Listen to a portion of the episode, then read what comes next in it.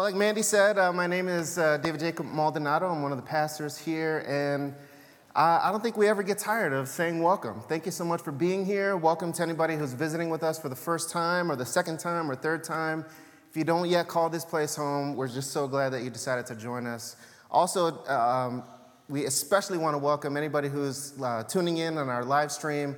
Always so glad that you decided to join us here on Sunday morning, even though we're a little virtual space away, but still, you're a part of this community, and we're just so, so glad that you've decided to join us this morning. Well, as Mandy said, uh, I'll be continuing our current sermon series, a sermon series that we're uh, focusing on the book of Romans. And the book of Romans was a letter that was written by uh, one of the early church fathers, the Apostle Paul. You may have heard that name come up.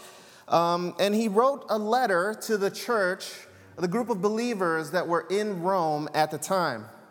And he did this uh, uh, to a number of churches all around kind of the, the, the um, all around kind of the Roman Empire, maybe a little beyond, um, as, as the church was sort of forming. But this letter, the book of Romans, is quite a bit different. It is by far the most exhaustive and detailed description of what the gospel of Jesus Christ is, the good news of Jesus Christ.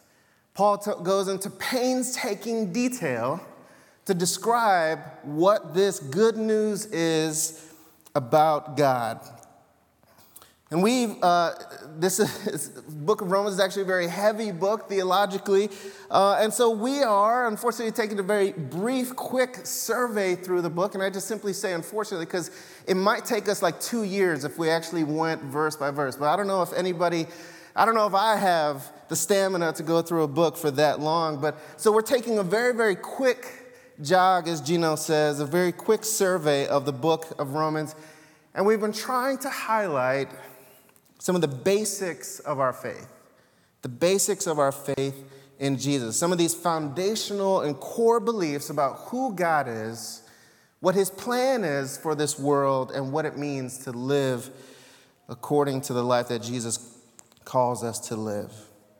And while the Bible talks a lot about so many different important things, things to consider, things that we need to uh, do in our lives, in the world around us, these basics of our faith are maybe the most important things that we need to know and hold on to. About a week and a half ago, I went to lunch with uh, a friend of mine. Um, he uh, used to work for the company that I work for, and, and one of the things that uh, just made us very quick friends was that he's also a believer, which is uncommon in the workplace, uh, particularly where I work. And, and so he and I have, have developed a professional relationship, and we've also, um, we're, we're actually pretty good friends. And so he, he no longer works for the company that I work for.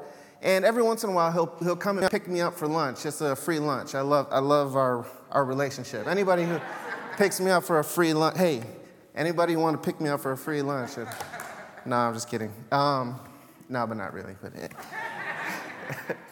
anyway, he and I are just such, such great friends. Um, and, and, so we're on our, uh, we, we go out to lunch, and you know, normally we just check in with each other's families, right? Like, how's your family? How are things going? How's your job? All that stuff. Well, about a week and a half ago, this time, it didn't take about five minutes into our uh, conversation in this, you know, restaurant that's filled up with a bunch of people where we got like hot and heavy into like political, social, race, like real hot button conversation. I mean, he and I have such a, such a good rapport. We're very respectful to one another. But you know what? We feel pretty convicted about our beliefs in these different realms. And, and the thing is, like, you know, we're both believers, but his perspective on all these things is very, very different from mine. And so you can just imagine two people who are passionate and very comfortable with each other.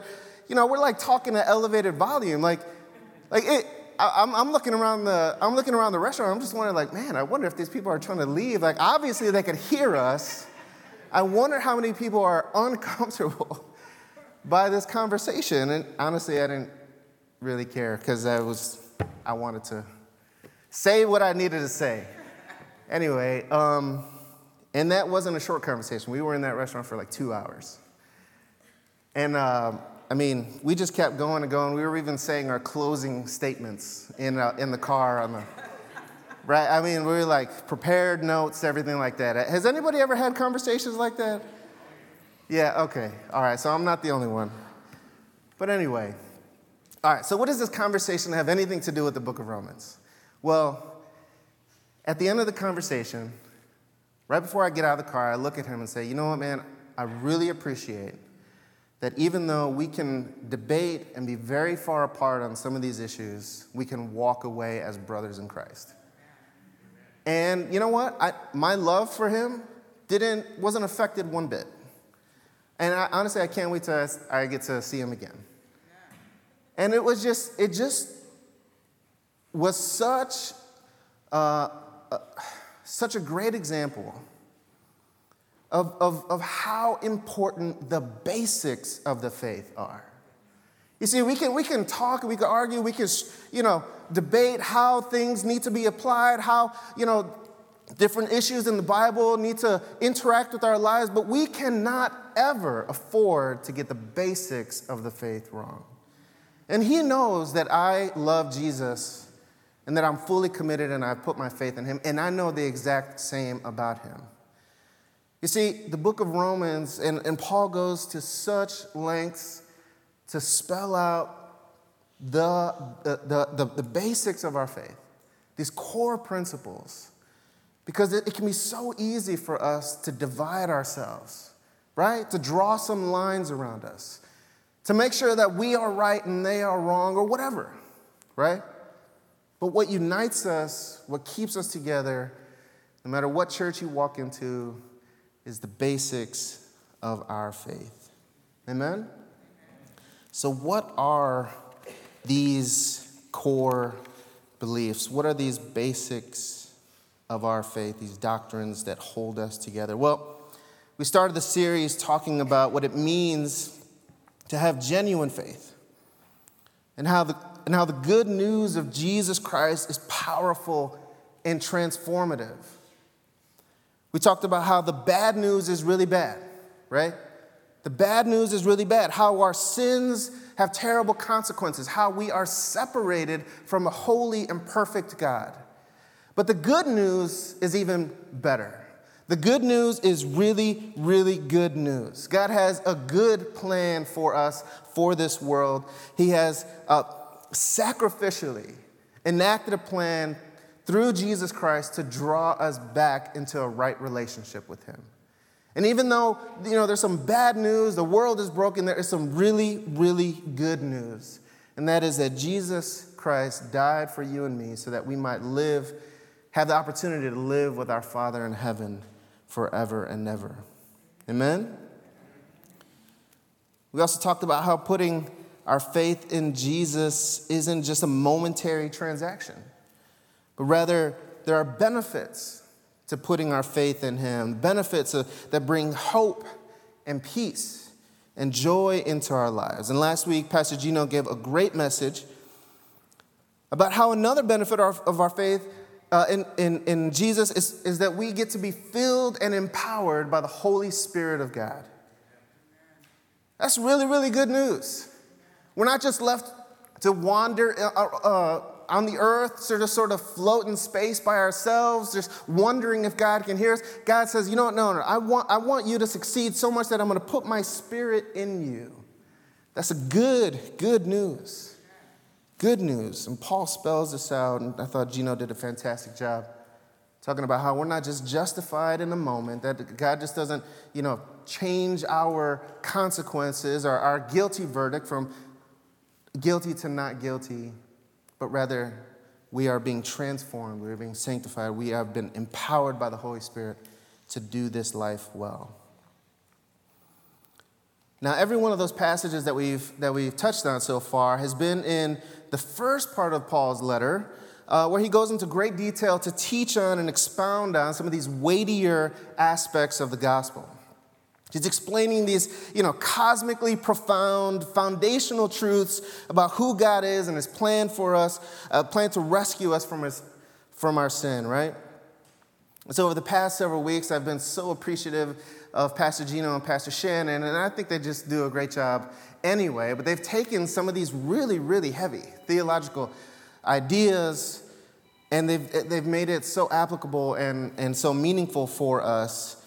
This morning, I feel like I'm going to cheat a little bit and skip past some of the weightier parts of Romans, and I'm going to jump into uh, where Paul shifts in his letter to, to the more practical side of what it means to live out the gospel of Jesus Christ. At about chapter 12, Paul shifts into what one commentator calls the applied Christianity section of the letter. So, um, so that's where I want to jump into today. Before that, Paul's, you know, asking these big questions. What, what is God's plan? What is, what, is, what is this good news of Jesus Christ? Well, chapter 12, Paul starts to ask and answer these questions. How does the gospel impact my life every day? How do I live out the good news of Jesus Christ? And so that's where I want to jump in this morning. I'm not sure how many uh, heavenly mysteries we'll be unlocking today, but I do think that we're going to get a really, really good, healthy, helpful dose of some practical ways to live out the gospel of Jesus Christ.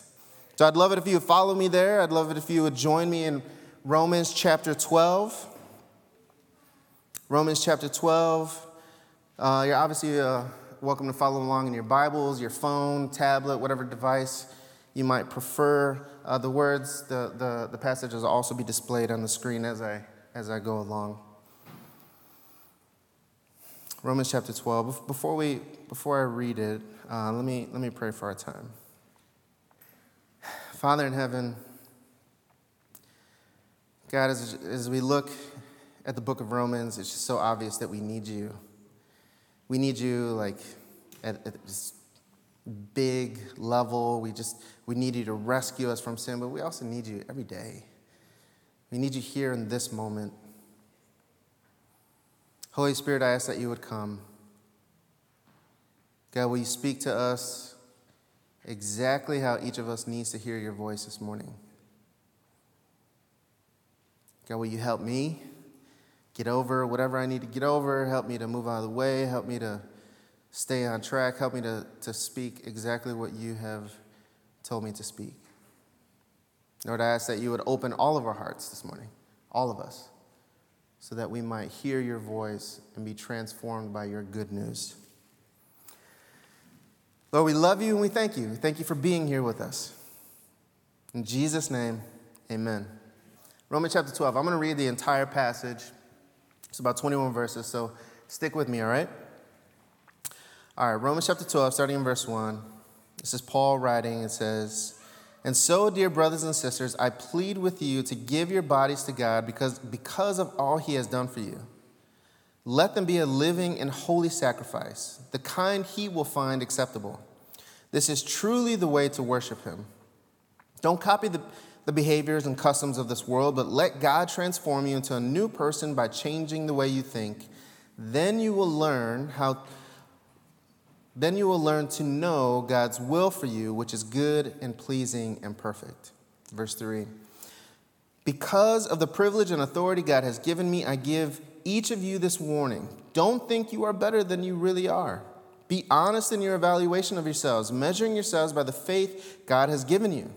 Just as your bodies have many parts and each part has a special function, so it is with, the, with Christ's body. We are many parts of one body, and we all belong to each other. Verse 6 And in His grace, God has given us different gifts for doing certain things well. So if God has given you the ability to prophesy, speak out with as much faith as God has given you. If your gift is serving others, serve them well. If you are a teacher, teach well. If your gift is to encourage others, be encouraging. If it is giving, give generously. If God has given you leadership ability, take the responsibility seriously. And if you have a gift for showing kindness to others, do it gladly. Verse 9. Don't pre- just pretend to love others, really love them. Hate what is wrong, hold tightly to what is good, love each other with a genuine affection, and take delight in honoring each other. Never be lazy, but work hard and serve the Lord enthusiastically. Rejoice in our confident hope. Be patient in trouble and keep on praying. When God's people are in need, be ready to help them. Always be eager to practice hospitality. Bless those who persecute. Don't curse them. Pray that God will bless them. Be happy with those who are happy and weep with those who weep. Live in harmony with each other. Don't be too proud to enjoy the company of ordinary people. And don't think you know it all. Verse 17 Never pay back evil with more evil. Do things in such a way that everyone can see that you are honorable. Do all that you can to live in peace with everyone. Dear friends, never take revenge. Leave that to the righteous anger of God. For the scriptures say, I will take revenge, I will pay them back, says the Lord. Instead, if your enemies are hungry, feed them. If they are thirsty, give them something to drink.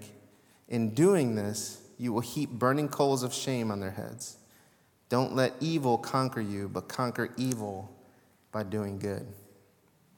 It's the word of the Lord. All right, so as you can see, it would be impossible to squeeze out everything from this passage. There's probably about 37 different sermons that we could write just from this one chapter, right? And I know, um, um, I know Pastor Shannon is, is more likely to hand out homework, but I'm going to do that this morning.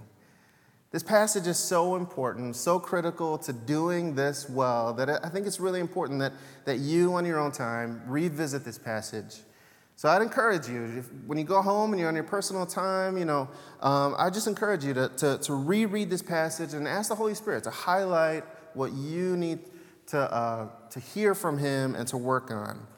Uh, also, I know that some of the small groups that meet throughout the week, they, they go over the sermon and the, and the sermon passage. Again, I think that's another way that we can kind of dip back into this and, and maybe process this a little bit more. So that's my homework for you, all right? You don't have to lie to me and tell me that you can do the homework. I'm just going to challenge you. I think it's worth your time. All right?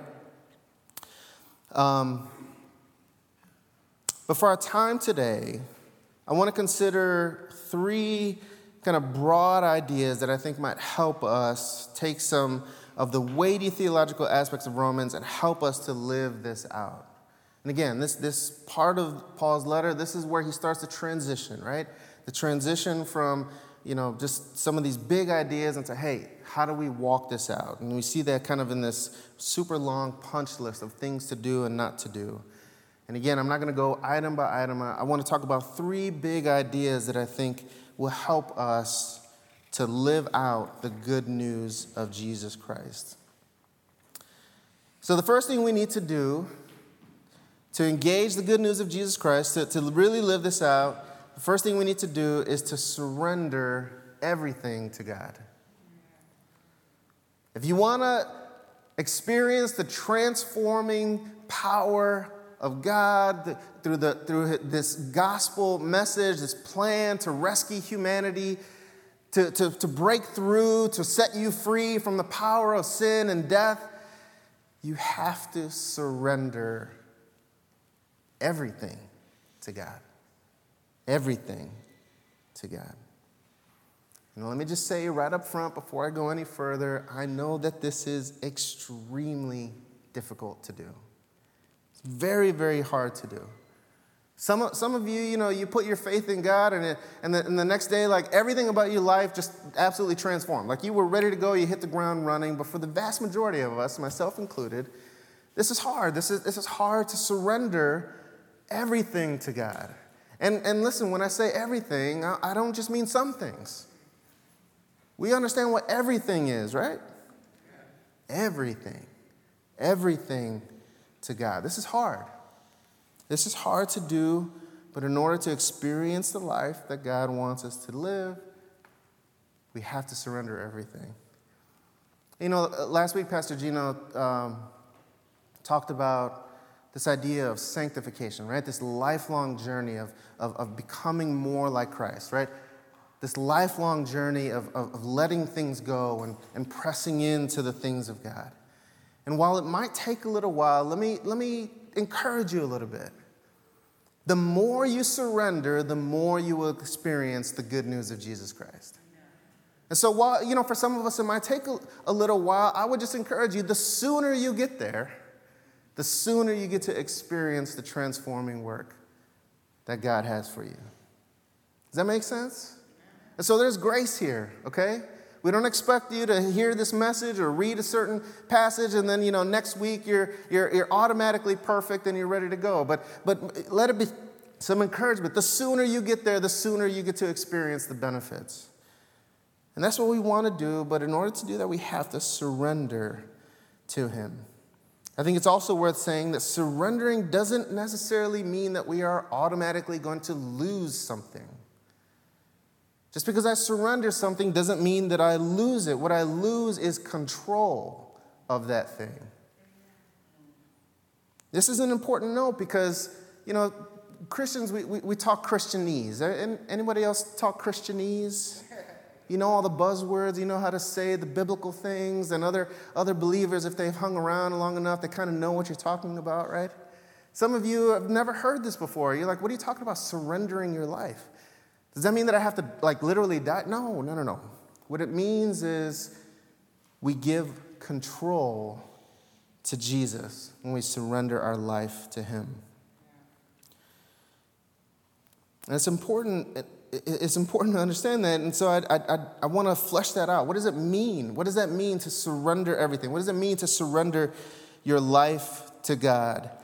Well, I think Paul highlights in just the first couple, couple verses, I think he highlights three things that we must surrender in order to experience this good life in Jesus. Three things we must surrender First thing, uh, actually, before I get into it, let me reread the first couple verses.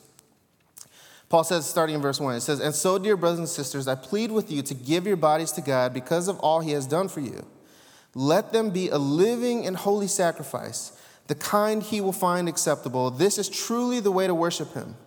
Don't copy the behaviors and customs of this world, but let God transform you into a new person by changing the way you think. Then you will learn to know God's will for you, which is good and pleasing and perfect. Three things we need to surrender. The first thing we need to surrender is we need to surrender our lifestyle. Surrender your lifestyle. You know, the people that I see struggling the most in their journey with Jesus are the people who just who don't change anything about their life and they just try to add Jesus on top same old habits and hangups, the same old issues, the same old decisions that got them to the place where they are. They don't change any of that. They don't change any of that. Instead, they just try to add Jesus on top. And how many of us know that that just simply doesn't work? It doesn't work that way. And listen, before you think I'm preaching from a soapbox, I, I know this to be true, not just because I've seen it in other people's lives, but I've seen it in my life. I've seen it in my life without fail. Without fail, my lowest seasons in life are marked by me doing things my way instead of God's way. That's when, that's when I get into the most trouble.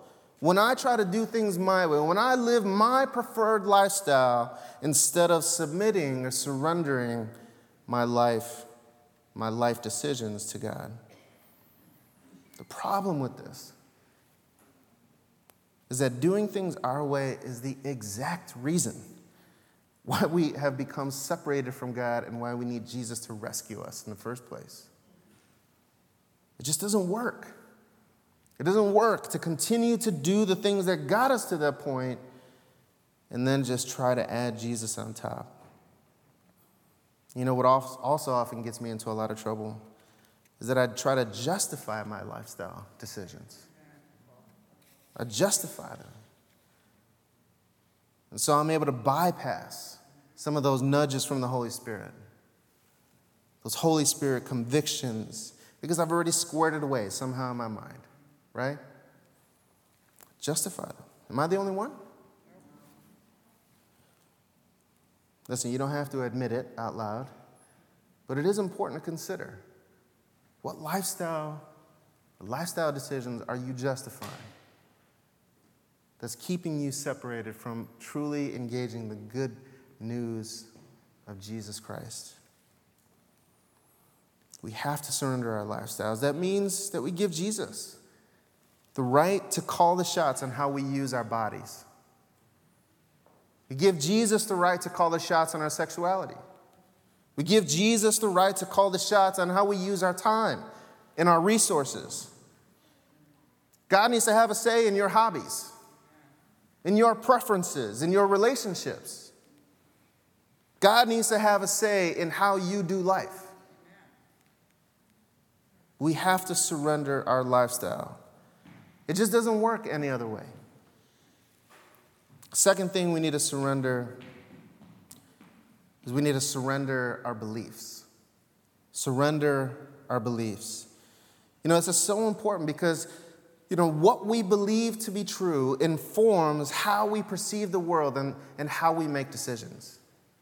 Does that make sense? What you believe to be true about the world, about yourself, about God, what you believe to be true, that is what is informing your perception of the world and how you engage the world around you. And I'm not and I'm not saying that, you know, as, as we as we give up our or surrender our beliefs that we have to, you know, stop thinking critically. That we have to ignore what we see, we ignore what we experience. That's not what I'm saying at all. In fact, in Matthew 22 37, Jesus tells us the greatest commandment is to love the Lord your God with all your heart, soul, strength, and come on, church people, tell me what's the last one? Your mind. Your mind. This is important. It's important that we use our minds. God gave us the ability to, to analyze, to, to, to think critically. And we should be using our minds. Not only that, but we should be loving God in that way. We should be using to the best of our ability. So don't ever hear me say that faith means that you need to check your brain at the door. Don't ever let anybody tell you that. Don't ever let anybody tell you that. Here's the thing faith isn't ignoring what you see, faith is believing that there's more than what you see. Let me say that again. Faith isn't ignoring what you see, what your experience is. Faith isn't ignoring science. Plenty of scientists who believe in Jesus, who are pressing the envelope of, of, science so that we can better understand this majestic and beautiful universe that we live in. Faith doesn't mean ignoring that. Faith believes that, that there is something more than science. There's something more than you know, what the talking heads are telling you. There's something more than, than what we you know, see with our eyes, the limited perspective that we have in the world around us. And so that's what we have to surrender. We have to acknowledge that there's more, there's more to the story. We have to get to a place where we accept the fact that an infinite God of heaven and earth is beyond what we can understand. If you can fully understand God, His plan, what He's going to do next, I'm not sure He's God. I'm sure, I, am confident He's not the God of the Bible. We just have to. We just have to feel comfortable in that space, and maybe it is a little uncomfortable just not knowing, but we have to be able to get there. We have to be able to say, you know what? Even though I see this, even though I think this is what is happening, God, I need you to help me understand. I need your truth to inform my life. I need you, one who is holy, high and lifted up, in the heavens above all, the one, the creator of the heavens and the earth. I need God to help me understand what is true and what is not true. It would behoove us to seek God for His truth. We need to let Him tell us. This is what Paul says. We need to let God transform us, not by changing our bodies, not by changing our habits, not by changing our friends, not by changing some of the stuff that we experience in this life. He says, You're going to transform when you let God tell you His truth.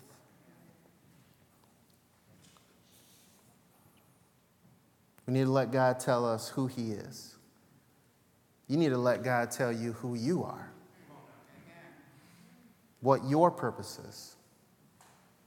Not your friends, not your spouse, not your, you know, second grade teacher, not that abusive person in your life who's pushed you down your entire life, not the enemy who is trying to lie to you over and over and over. Those can't be your sources of truth. You got to let God tell you who you are. You to let God tell you how the world works, what we should expect in the times coming up, the root of the brokenness and corruption that we see around us. We got to let God. So, the big question to consider is who or what is your source of truth? Is it CNN? Fox News? Your favorite social media influencer? Who is telling you your truth? Your circle of friends? Still trying to ask mom and dad? Help explain the world around you? Or is it the God of heaven and earth? The one who was and is and is to come? Who is telling you your truth? We got to surrender what you believe. Got to surrender it. Finally, we have to surrender our plans. Got to surrender your plans. You surrender your lifestyle, your, your control over your body, what you do with your life. You surrender what you believe. Let God inform you what is true, what is not true. You got to take that and you have to also surrender your plans. You must, you must. Verse 2 says, Let God transform you into a new person by changing the way you think. Then what happens? Then you will learn to know God's will for you, which is good and pleasing and perfect. Then you will learn to know God's will for you, which is good and pleasing and perfect. You see, when, it's, when we allow God to recalibrate how we think, that's when we'll understand God's plan for our lives. However, it's important to note that knowing God's plan for your life doesn't mean that we automatically adjust our plans for our lives. Just because we get the map doesn't mean we're going to follow it. Again, am I the only one? You got to surrender your plans. Got to. Have to be willing to surrender our plans. So, are you willing to do that? Are you willing to surrender the plans for your family, for your career? What about your financial goals? Your passions? I mean, most of us have some plan or another, right? Some dream, some, some place that we hope to be. You know, some, some of us have this, this picture of what our, you know, next 10, 20, hopefully, you know, I don't know how I'm going to get there, but man, I want to retire at this, day, at this age. I want, to, I want my life to look like this. I want to live in this kind of house, this kind of community. We all have some type of plans for our lives, but we got to give those up. We got to give those up. You know, next week we'll be celebrating our church anniversary. And every year we celebrate the team of people who gave up their life plans, uprooted their lives to help start this church. And that's great. That's great that we do that. But how many of us sitting in this room are willing to do that? How many of you are willing to uproot your lives to follow God's plan for your life? Listen, God doesn't call each of us to plan a church. That's not what I'm getting at, okay? Don't, don't feel like I'm kicking you out. We're cool, all right? You don't have to be a church planter. But is it even a possibility? Is there even any room for God to dictate what you might do with your life? You know, my old man, anytime that we didn't. Uh, Anytime that we didn't like a certain ingredient of our food, he would always say, Well, what if God calls you to be a missionary to a place where they only eat onions? and so he's telling us, You got to practice now. And it's kind of silly, and you know, we sort of gave him the, you know, a few mumbled words, not too loud otherwise, you know. But I mean, if God called you to be a missionary, would you go? Would you go? You know, I'm, I, I tell you, I love the position that I'm in right now. I love um, the work that I do every day. I love the, uh, the position that I have here in this church. I consider it an honor. I love the community that we've grown here at the South Suburban Vineyard. I love you guys. I love you guys. I love the, the, the Homewood Flossmoor community. I love it. I, I, tell you, every time I'm around other pastors, they know that I'm an, an associate pastor, and I can't tell you how many times somebody says, well, Hey, when are you going to start full time ministry? And I just, I'm like, you know what? That's really hard to answer. I love where I'm at, I love my life. But even though I love, love the position that I'm in, I know that I have to hold my plans with an open palm. God's not calling me to change my life. I, I, mean, I tell them that my answer is the same. Every time somebody says, When are you gonna, when are you gonna do that? When are you gonna say, look, I don't know, but I'm ready. I'm willing. I don't want to, but I'm willing. I love this. I love the pocket that I'm in, but I'm willing. Well, I'm willing right now. Let's see when I actually get the call. My mind might change a little bit. But this is where God wants us to be. You gotta, we gotta surrender our plans to God. Doesn't mean that we have to give them up. Doesn't mean that we have to suddenly move or change things about our life, but we have to hold our plans like this instead of like this. God might call you to be a missionary where they only eat onions. Are you ready for that? Emotionally, spiritually, we have to be ready for whatever God calls us to do. Amen?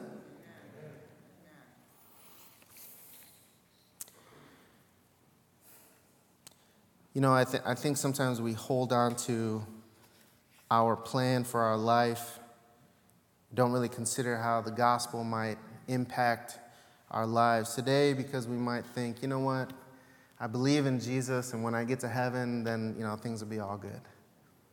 But I think sometimes we forget that God's plan, eternal plan for your life starts today. And so, if God's eternal plan for your life starts today, who are you, who am I to say, no, not yet, God? Hey, once I get to heaven, I'm all yours. Once, let me do my thing. Hey, I'll meet you up there. Then we can do it. Who are you? Who, are, who am I to hold back God's plan for my life? Again, you might walk out of here and not change anything about your life, and God's still going to love you. But if you want to experience the transforming work of the good news of Jesus Christ, we have to surrender everything. Amen? All right, the second thing we need to do, and I'm going to go a little faster now. Second thing we need to do to live out the good news of Jesus Christ is we need to live humbly. Second thing we need to do is to live humbly. And this is one of the things that I find uh, in the Bible where I feel like we have to live in a certain amount of tension when it comes to living humbly. Paul seems to be creating some of this tension here as, he, as, he, as he's you know, doing some, some other places where he seems to be giving a little bit of mixed messages.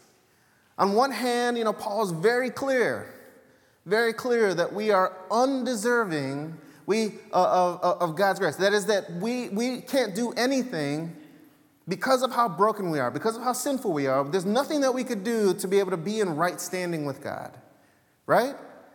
And so, I, honestly, I, I call myself sort of a scumbag, and I, I don't feel bad about it because that, to me, that's the Bible basically says, look, when left to yourself, when, I, let me talk about myself. When left to myself, things don't go very well, right? But at the same time, almost in the same breath, Paul says, you know, you are, you are God's special chosen children. You are, you are something special. You are above the angels. You are, you are created in God's image. And so it, it almost feels like, wait, wait, which is it? Am I a scumbag or am I like, you know, this, this, this beautiful you know, creation of God? Well, the answer is both. And that's part of the tension that we have to live in. And I think that that's okay. I think that that's okay. I think that we can square that away. And so, as Paul's telling us, listen, you need to live humbly, here in this passage, he's also creating some, some tension. And I think he does this uh, in verse 3 and then going on from there. Paul gives us um, uh, a warning in verse 3. He says, Don't think you are better than you really are. Be honest in your evaluations, measuring yourself by the faith, of, faith God has given us. Paul says it a little bit more sharply. In verse 16, he says, Live in harmony with one another. Don't be too proud to enjoy the company of ordinary people. And don't think you know it all. Look, I'm a recovering know it all. I'm, I'm in remission, I'm in recovery right now, but I'm, that, that verse lands on me pretty hard. He says, Don't think too highly of yourself. You're not that awesome. Don't think too highly of yourself. But then in verse 4, Paul seems to be saying, Hey, don't undervalue yourself either. You have a special part to play in this amazing story that God is unfolding. He says, he says, just as your bodies, starting in verse 4, he says, just as, your, as our bodies have many parts and each part has a special function, so it is with Christ's bodies. We are many parts of one body and we all belong to each other. In His grace, God has given us different gifts for doing certain things really well. So if God has given you the ability to prophesy, speak with as much faith as God has given you. If your gift is serving, serve them well. If, if you are a teacher, teach well. If your gift is to encourage others, be encouraging. If it is giving, give generously. If, if God has given you the gift of leadership, take the responsibility seriously. And if you have the gift for showing kindness to others, do it gladly. You see the tension? On one hand, he's telling us, hey, don't think too highly of yourself. And then on the other hand, he's saying, hey, you're this really special part of God's plan in this, in this world. And so to live humbly, I, I feel like you have, to, you have to sit in the tension of that. You have to sit in the tension of that. I think living humbly isn't very easy. It's easy to fall into one or two traps. The first trap is a bit more, more the obvious one. It's a trap of overvaluing ourselves, right? Problem with this mindset is that we're always placing ourselves over somebody else. When we overvalue ourselves, we see ourselves as better than and they are less than. You know, we might get along, but at the end of the day, I'm better than you. And whatever it is, when we overvalue ourselves, I'm up here and you're down there, and it's a very, very slippery slope toward pride and arrogance. And we live with a sense of entitlement. Has anybody ever been in that place? Again, you don't have to raise your hand, but I know that I have. The second trap is a little trickier. Second trap is undervaluing ourselves in an attempt to not overvalue ourselves. Let me say that again. A trap of humility is undervaluing ourselves, getting too low in an attempt to not overvalue ourselves. And so, what I see very often, especially in the church, is people trying to avoid the spotlight or not overdo things. They often underutilize their gifts. They underutilize their gifts. And this is tricky because, you know, shying away from, from the spotlight it, all, it almost comes across as piety, right? It's like, oh, they're just so sweet. They're trying, you know, they're so humble. They're so humble. But oftentimes we fall into this trap because we, we accept the false narrative that we don't deserve our gifts, that we're not good enough for our gifts, that even though we know we have it inside of us, for whatever reason, we should not be using it. And of course, that's not at all what humility is, right? That's not what humility is. That's fear and shame masquerading as humility. And so, what I think the Bible teaches us is that real humility is operating at your full potential and not beyond that. True humility is operating at your full potential, not undervaluing, not underselling, not hiding, not sitting on the sidelines, working at your full potential and not going any further than that. Not trying to operate in someone else's gifts, not trying to run in someone else's lane, you're not trying to do some things to expand your scope of whatever. You just you do what God has called you to do and don't do anything else. Why is this so important?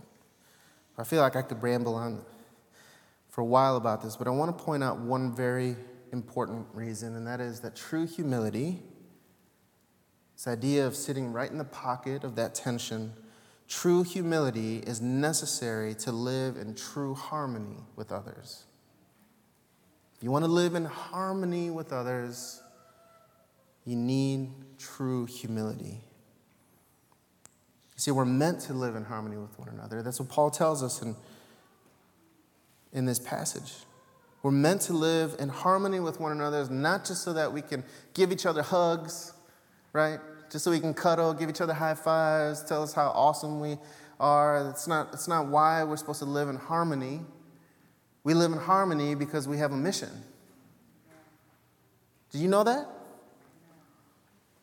Now I could talk about the, you know, the, the, the, the great uh, commission from Jesus and the, you know, the, the, the global church with the mission of the global churches, but let me just talk about the, the mission of the South Suburban Vineyard. The mission of the South Suburban Vineyard is to extend the kingdom of God in the South Suburbs, to, to uh, help people who don't know Jesus come to know him, and help people who, who know him know him more. Did you know that that's our mission? That's what we're supposed to be doing. You know, if, if all of our experience of, of God, of church life, church community, if all it is is sitting here on a Sunday morning, we have missed it. We've missed it. And so we're not, Paul's not telling us to, you know, live in harmony so that when we get together on a Sunday morning for an hour and a half that we just like each other and that we can we can, you know, stand each other. That's not the point of living in harmony. He says that we're all a part of one body. The image there is that we are all functioning together toward a certain end. We are living our life to extend the kingdom of God, to push the kingdom of God, the boundaries, the, the influence, the effect, the power of the kingdom of God. Did you know that?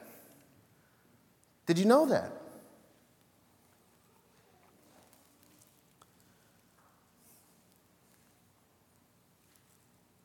You know, I have a, a dream. I wonder what it would look like if everybody in this room, everybody who calls this place home, if we were all working at our full potential, what could we do for the kingdom of God? Not just here in this room, we're supposed to take care of one another, that's part of it, right? We live in harmony to, to encourage one another, to build each other up, to, to help train one another. But how could we truly impact our communities if we were all working to our full potential, the gifts that God has given you. Man, that's a beautiful daydream. And I think we can get there. I think that we can push that. I, I, don't, I don't think that's a pipe dream. I don't think that that's something that no, isn't possible. And I'm so glad that so many of us, you know, there are so many churches where just a few people are really engaged. I am so grateful to worship in a community be a part of a community where there are so many dedicated people. But I also know that in this room and people who are listening, you're just, you're just sitting on the sidelines. You're not really engaged. You're not really working to your full potential.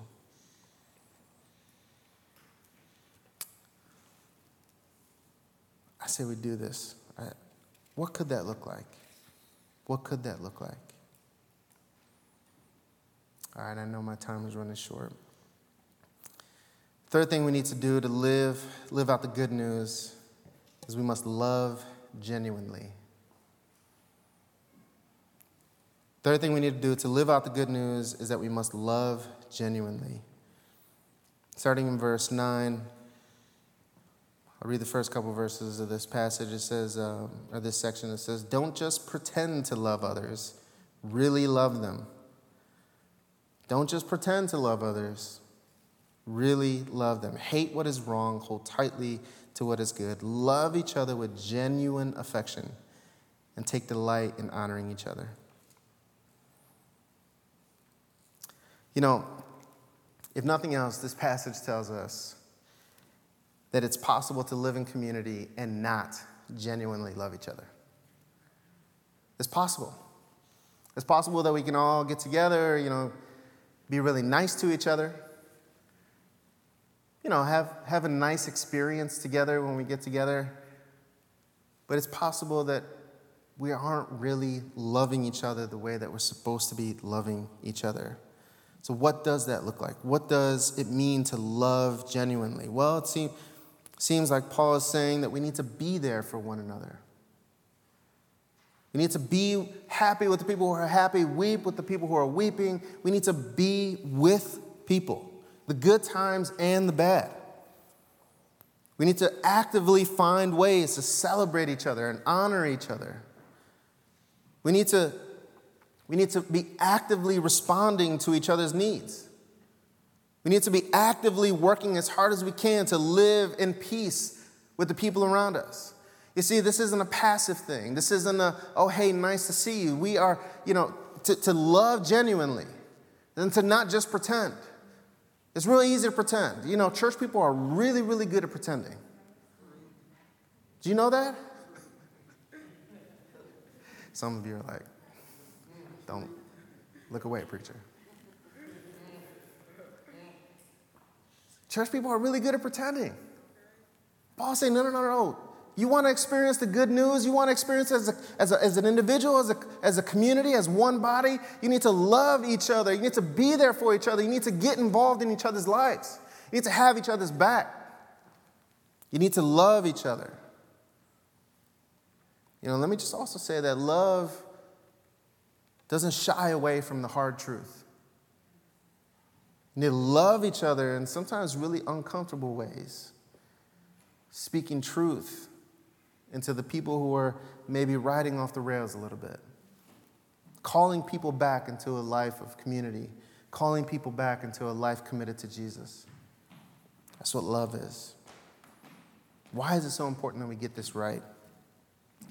Listen, if we can't love each other well, what makes you think we're going to love people out there well? You know, we talk about this place being Love University, right? Learning to love each other well. Man, we should be experts, right? Because what Paul's really getting at is that we need to love our enemies. Man, you can't love your friends right.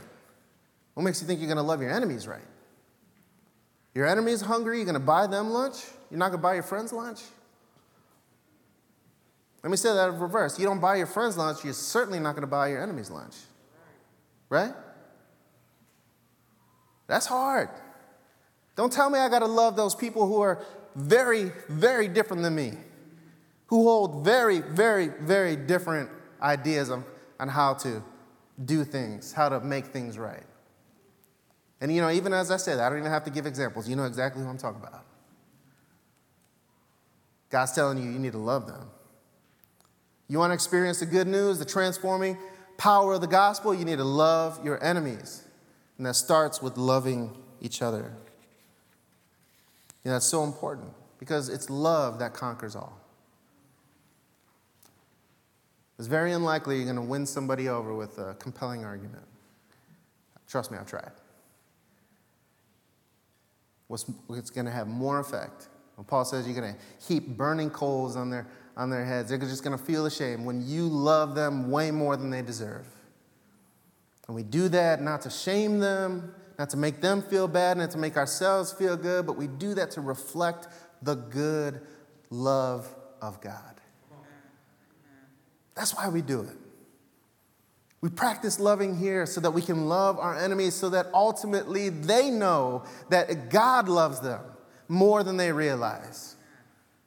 We love our enemies so that they can experience the transforming work of the Holy Spirit, the transforming work of the gospel. We love our enemies. We love the people who we don't want to love so that they, they can have a relationship with their eternal Father in heaven. That's why we do that.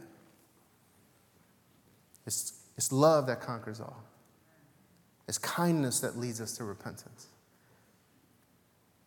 It's a reflection of God's love that's going to draw people in. Amen? All right, so how do we put this together? Worship team, you can come up. I appreciate you guys hanging in there with me. I know I'm going a little long this morning. How do we put all this together?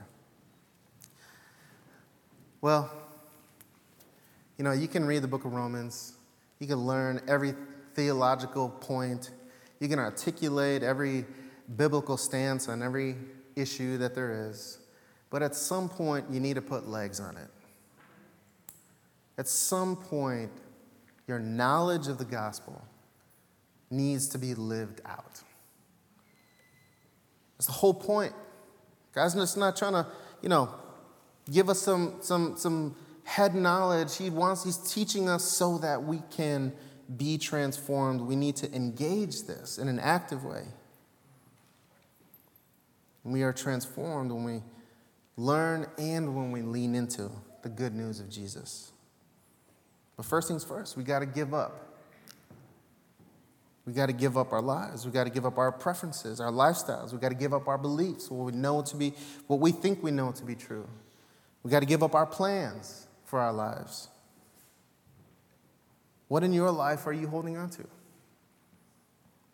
You're holding on to it so tight that you're not able to experience the good news of Jesus Christ. We also need to live humbly. Certainly, don't overestimate yourself. Don't over evaluate yourself, but don't undervalue yourself either. You do that, you rob, you rob this community, you rob God of, of the gifts that He has given you so that he, you can engage in the mission and the vision for what God wants for your life and for the world around you. Called to do what you have been called to do to the best of your ability. And not just you, but let's do that together. What are you hiding? What gifts are you hiding? What gifts are you holding on to? Maybe that you're too afraid to show, maybe that you're too afraid to lean into. Finally, we need to love genuinely. Go deeper than the niceties. Learn to love one another so that we can, so that everyone else can see the love of God and hopefully draw them in to relationship with Him. This is what it's all about. Reflecting the love of God to the world around us. Not just so that we can experience God's good news, the gospel, but so that the world around us can be changed by Him. I love the song that we, that we sang earlier and how Alan led us the power in the name of Jesus. Do you believe that? Do you believe that? Man, what if, what if that power wasn't just for you, but it was for everybody around you? What ways are you, do you need to shift some things in your life so that you can experience the transforming power of Jesus Christ in your life? What do you need to lean into today? Let me just say a real quick prayer for us. Holy Spirit, I just thank you. I thank you for your word. I thank you that no matter what I say on the stage, I, I just trust that you are speaking to us. You are putting your finger on what we need to work on, what we need to be convicted by, and that's okay. Lord, I just ask that you would give us the courage to be in the correct posture to receive from you. Lord, I also ask that we would be in the correct posture to worship you as we close. And no matter how we're feeling, no matter how, you know, we might be struggling in this moment, you deserve our praise. And so, God, I just ask that you would help us to look past ourselves so that we might engage with you And help that to be, that's the default that we want to be in. looking past ourselves so that we might know who you are, know who we are in you, and know what we're supposed to be doing. Come, Holy Spirit, I ask that you would you would transform us today. Come, Holy Spirit. Amen.